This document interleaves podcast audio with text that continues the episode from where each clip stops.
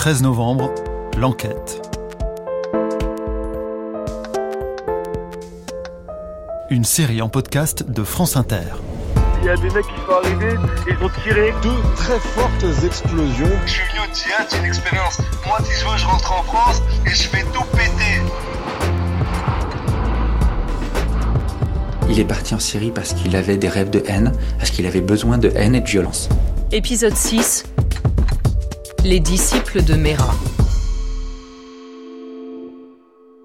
Au début de l'année 2014, une bonne partie des futurs terroristes de Paris et de Bruxelles sont arrivés en Syrie.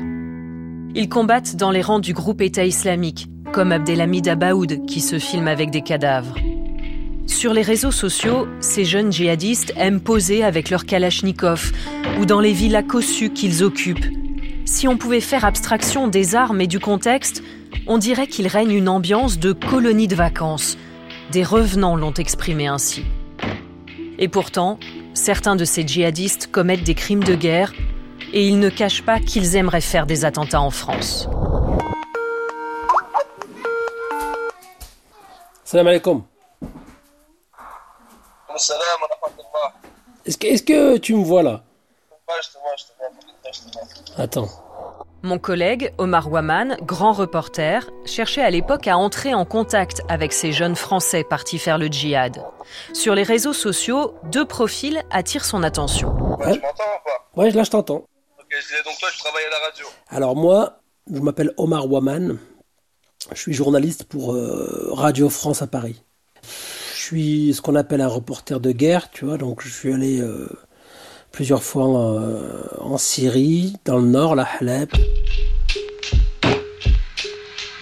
Omar, comment avais-tu repéré ces djihadistes que tu interviews là euh, pour France Culture en 2014 Alors en fait, c'est un véritable jeu d'enfant. À ce moment-là, c'est les pionniers, hein, les premiers euh, djihadistes français à se rendre en Syrie. Ils sont sur Internet, beaucoup. Ils vont euh, sur, notamment sur Facebook, c'est comme ça que je les ai repérés. Et je leur ai mis un petit message à de très nombreux djihadistes. hein. Carte sur table, hein, j'étais très clair, très honnête. Et je leur ai dit, voilà, moi j'ai besoin de savoir euh, ce que vous faites en Syrie. Donc si vous voulez, j'ai des questions à vous poser. Là, vous êtes deux, c'est ça? Je donne pas vos prénoms. Est-ce que je peux donner au moins vos âges? Moi, moi, j'ai 24 ans. Euh, pour faciliter, faciliter les choses, on va te donner nos kunyas. C'est-à-dire que nos, nos- le- on en va donner deux kunyas qui sont pas forcément les nôtres. Ah. vois ce que je veux dire. Voilà, tu peux les garder parce que c'est pas les nôtres. D'accord, ok. C'est des pseudos. Ok, ok. Le cadre de l'interview est posé. Cette promesse nous engage toujours. Je ne vous donnerai pas les noms de ces deux Français que nous avons depuis identifiés. Allô?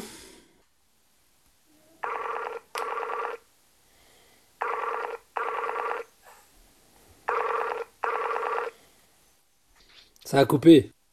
Ouais, la connexion d'ailleurs. Je comprends. Je comprends, vous êtes loin là. Internet ne passe pas très bien, il y a beaucoup de coupures, on est dans la région d'Alep. C'est le soir que tu fais ces interviews avec eux? Exactement. En fait, c'est eux qui décident. hein. Moi, je leur ai expliqué que j'étais preneur euh, d'une interview en longueur, au-delà de la propagande hein, qu'ils ont déversée pendant des heures. L'idée, c'était de rentrer dans leur tête, de savoir leur motivation, leur rapport à l'islam, leur rapport à la France, leur rapport à la Syrie, et évidemment leur rapport à, la guerre. C'est après euh, de très longues journées euh, de, guerre, de formation militaire, que le soir, entre 22h et 23h, eh bien, ils m'appelaient. Donc moi, je me rendais disponible via Skype. Omar Waman demande d'abord à ces deux djihadistes comment ils ont été recrutés. Et la question les fait bien rire. Est-ce que vous avez été euh, contacté euh, Est-ce qu'on on vous a recruté Ou vous êtes parti de votre propre chef, de votre propre initiative en Syrie?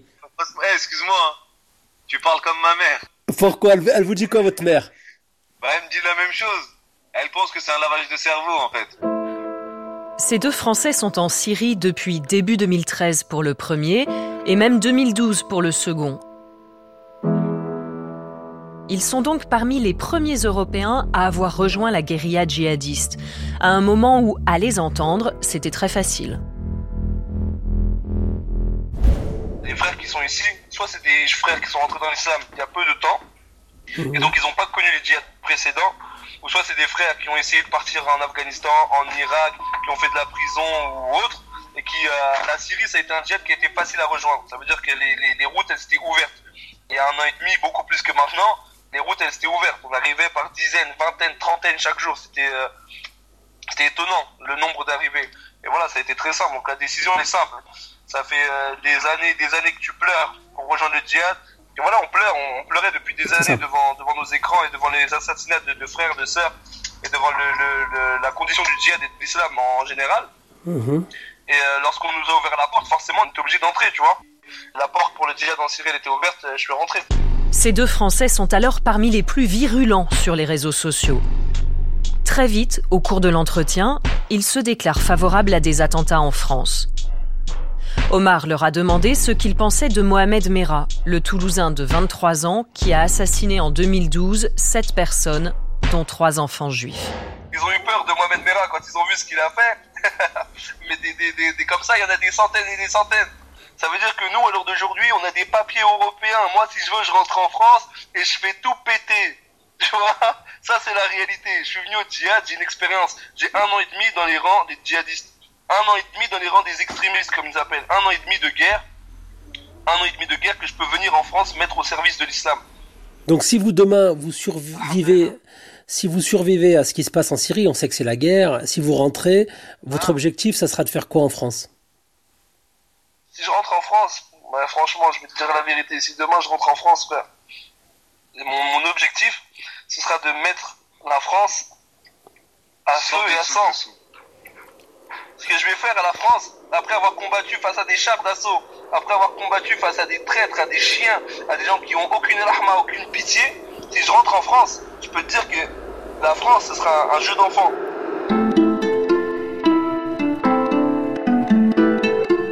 Au moment même où Omar réalise ses interviews, un autre Français est sur le retour et s'apprête peut-être à commettre un attentat en France. Cet homme fait partie d'un groupe arrivé très tôt en Syrie et originaire de la Côte d'Azur. Là-bas, les djihadistes les appellent le gang de Cannes. Ibrahim Boudina rentre à la fin du mois de janvier 2014. Bien rasé, vêtu à l'occidental, il se cache d'abord dans un hôtel de Nice, puis il est interpellé le 11 février à Mandelieu-la-Napoule, près de l'immeuble où habite son père. Sur le palier du dernier étage, le revenant a caché trois petites bombes artisanales, des canettes de Red Bull remplies de TATP, l'explosif qui signera les attentats du groupe État islamique. Sur Internet, le jeune homme a fait des recherches sur Charlie Hebdo, sur des manifestations juives, sur des camps militaires et sur le carnaval de Nice, des cibles potentielles. Deux jours après son arrestation, un inconnu en Syrie téléphone à la mère du revenant. Il veut savoir où est passé Ibrahim Boudina, car il a été envoyé en mission, ce sont ses mots. Ibrahim Boudina a été condamné à 20 ans de prison. Ah, j'ai pas, très bien entendu. J'ai entendu un petit bruit derrière vous. Ouais, il y, a les moteurs en fait, les, euh, les, groupes électrogènes qui fonctionnent, c'est pour ça. Les deux hommes qui répondent à l'interview d'Omar Waman en février 2014 sont connus des autorités françaises mais celui-ci est convaincu qu'il pourrait rentrer en France sans être inquiété. Je vais même pas me casser la tête. Je vais en Turquie parce que eux, c'est tellement des, incapables déjà. Je vais en Turquie que je prends l'avion à Istanbul. De Istanbul, je descends à Paris. Je passe devant la service de sécurité sans souci. Tu vois, je leur fais un grand smile et rentrer dans Paris, je tue tout le monde. Donc je vais te dire la vérité, ils peuvent rien faire contre nous en réalité. En réalité. Et même s'ils en arrêtent un, il y en a dix derrière. Sans briser l'anonymat qu'Omar Waman leur avait promis à l'époque, je peux vous dire que ces deux hommes n'ont pas pris part aux attentats du 13 novembre. Mais ils ont côtoyé de près les terroristes de Paris. Et alors qu'ils se vantaient de pouvoir tromper les policiers turcs, l'un d'eux a été arrêté en Turquie quand il a essayé de sortir de Syrie. Un autre témoignage atteste du fait que le groupe islamique a très tôt envisagé de frapper l'Europe. Mourad Fares, le recruteur dont je vous ai parlé dans le deuxième épisode, s'est livré aux autorités françaises à l'été 2014. Il affirme qu'il a rencontré en Syrie un chef saoudien de l'organisation qui avait un projet secret. Selon Mourad Fares, dès 2013, ce chef recrutait des combattants étrangers, je cite, pour les renvoyer dans leur pays après une formation dans le but de commettre des attentats. Ce Saoudien était chargé de l'accueil des combattants étrangers et il gardait tous les passeports confisqués à leur arrivée. Des passeports qui peuvent servir à d'autres pour endosser une fausse identité. en même temps, c'est pas d'actualité pour vous parce que vous comptez pas rentrer. Non, c'est ça. C'est pas d'actualité pour nous. Pour nous en tant que nous. Mais il y a des gens qui viennent avec cette simple intention de repartir. Ils m'ont dit, on ne veut pas te terroriser. Parce que moi, je suis de l'autre côté. Hein. Effectivement, ce discours me terrorise. C'était avant Charlie Hebdo, avant le Bataclan et avant un certain nombre de, tueries qui ont eu pour théâtre la, France. Et aujourd'hui, évidemment, ces interviews-là, euh, quand on les écoute a posteriori, elles sont prémonitoires. Nous sommes en 2014 et évidemment que c'est improbable pour beaucoup d'auditeurs, pour beaucoup de journalistes qui ont une vision romantique de, de ces jeunes, de ces parcours de ces jeunes qui sont partis combattre en Syrie un régime brutal, le régime de Bachar el-Assad. Mais la réalité, c'est que le, caractère extrêmement dangereux, potentiellement très dangereux de, de ces jeunes, on est passé un peu à côté.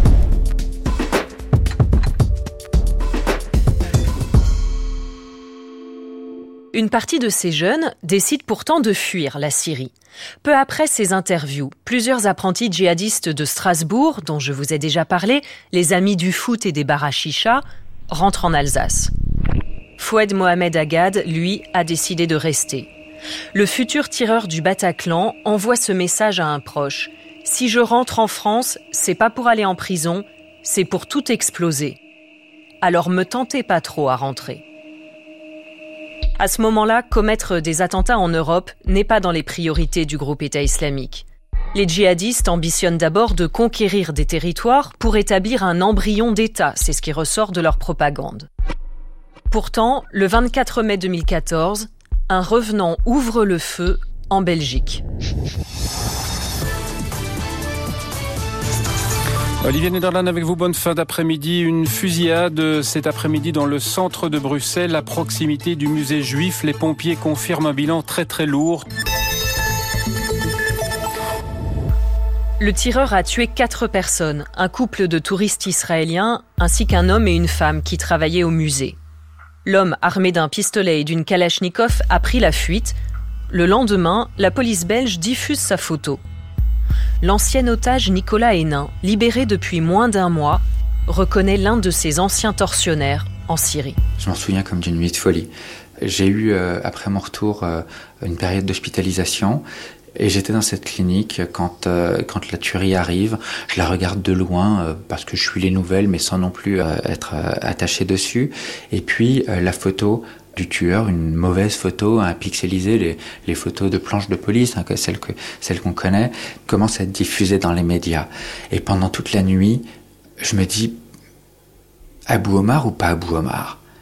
Et puis au petit, le matin, je finis par rappeler le policier de, la DGSI qui avait supervisé nos, auditions et, et, notre dépôt de plainte, et je lui dis excusez-moi commissaire, mais euh, est-ce que euh, j'ai un doute, est-ce que ça pourrait être lui? Médine Mouche est arrêté le 30 mai lors de son arrivée à la gare routière de Marseille. Le 12 mars 2019, il a été condamné à la réclusion à perpétuité par la Cour d'assises de Bruxelles. Les journalistes Didier François et Nicolas Hénin sont venus témoigner à ce procès. Ils se souviennent que Mouche était aussi un grand admirateur de Mohamed Merah. Mohamed Merah était son idole, se souvient Didier François. Il disait que c'était le plus grand homme que la France ait produit. Nicolas Hénin ne peut pas oublier la brutalité de Mouche. J'ai eu euh, une séance de, euh, assez désagréable euh, dans une salle de torture et, c'est lui qui était en, charge de porter les coups, très clairement. Et ça, j'en ai un, un souvenir. C'est pas lui qui posait les questions, mais c'est lui qui portait les coups. Il a un ancrage idéologique plutôt moindre que beaucoup d'autres. Ce qui est fou, c'est que d'une certaine façon, ça le dépolitise presque. Il est parti en Syrie parce qu'il avait des rêves de haine, parce qu'il avait besoin de haine et de violence, et euh, que c'était un bon moyen pour lui pour euh, exprimer sa haine et sa violence. Le groupe État islamique n'a pas revendiqué la tuerie du musée juif de Bruxelles. Comme les assassinats de Mohamed Merah en 2012, elle a pu apparaître comme l'acte d'un loup solitaire. Médine Mouche lui-même, depuis sa prison, s'est plaint que tout le monde l'avait abandonné, qu'il n'avait eu personne pour l'aider. Quelques éléments le relient aux attentats du 13 novembre. En Syrie, Médine Mouche a connu Abdelhamid Abaoud, le futur tireur des terrasses parisiennes, et Najim Lachraoui, l'artificier. Après son arrestation en France, Nemouche s'épanche par la fenêtre de sa cellule. Il lance à un autre détenu Tant qu'il ne démantèle pas la filière, tout ira bien. De quelle filière parlait-il? Il n'a pas voulu s'expliquer. Pour la justice, ces preuves sont trop maigres. Nicolas Hénin, lui, est désormais convaincu que tous ces attentats sont l'œuvre d'une même cellule terroriste. C'étaient les mêmes individus qui étaient nos geôliers et qui ensuite ont manigancé, ont monté et ont partiellement mis en œuvre les attentats. Et ça a commencé avec Mehdi Nemouche.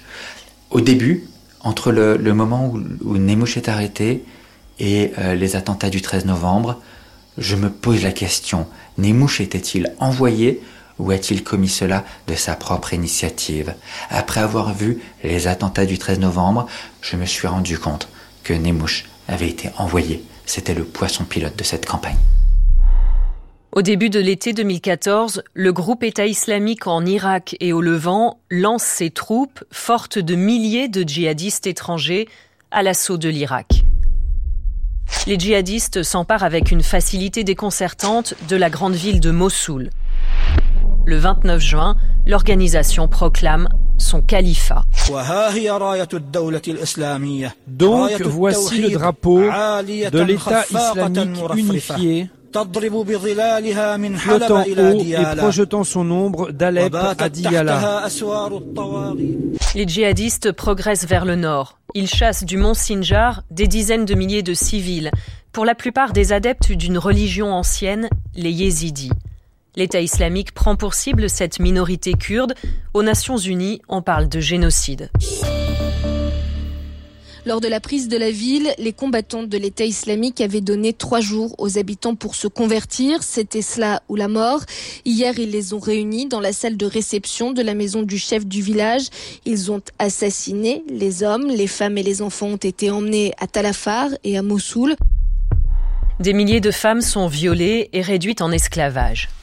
Les États-Unis lancent des frappes aériennes pour protéger le Kurdistan irakien. Puis ils mettent en place une coalition internationale contre le groupe État islamique. La France en fait partie. Tôt ce matin, sur la base militaire d'Abu Dhabi, deux rafales s'apprêtent à décoller. Ils vont effectuer une mission de repérage sur les positions de l'État islamique en Irak. 26 pays une coalition pour lutter contre Daesh, la traduction arabe de l'État islamique. Daesh constitue un danger immense pour euh, la sécurité du monde. Le 22 septembre 2014, le groupe État islamique appelle pour la première fois à attaquer l'Occident. Son porte-parole exhorte ses sympathisants à tuer de n'importe quelle manière, je cite, un incroyant américain ou européen, en particulier les méchants et sales français. Pour commettre des attentats, l'organisation terroriste a déjà des volontaires. Et les jeunes têtes brûlées vont être encadrées par des vétérans du djihad. «